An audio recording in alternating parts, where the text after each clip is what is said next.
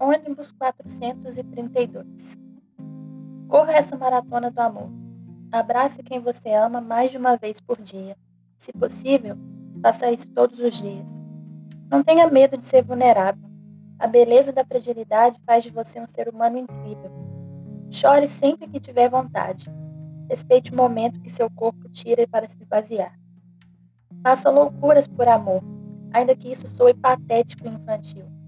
Passe um dia com alguém desconhecido até a intimidade ser o maior elo entre vocês.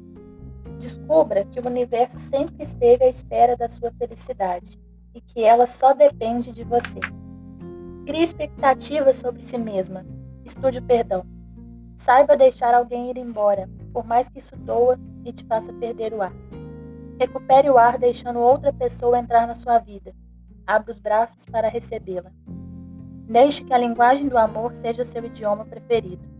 Volte a lembrar das coisas que te doíam. Permita que suas memórias voltem sem que sua pele se desintegre inteira. Apaixone-se por alguém aleatório. Escolha estar apaixonada por ele por meses, quem sabe anos. Descubra que ainda existe um caminho dentro de você a ser explorado, por si mesma ou por outro.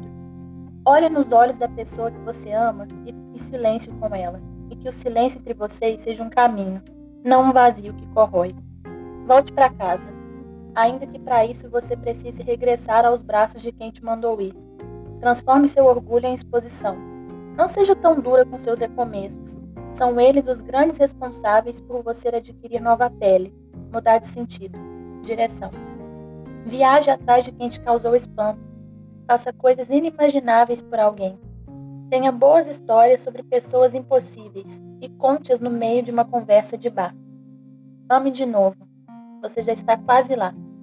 E esse é só o começo da sua vida.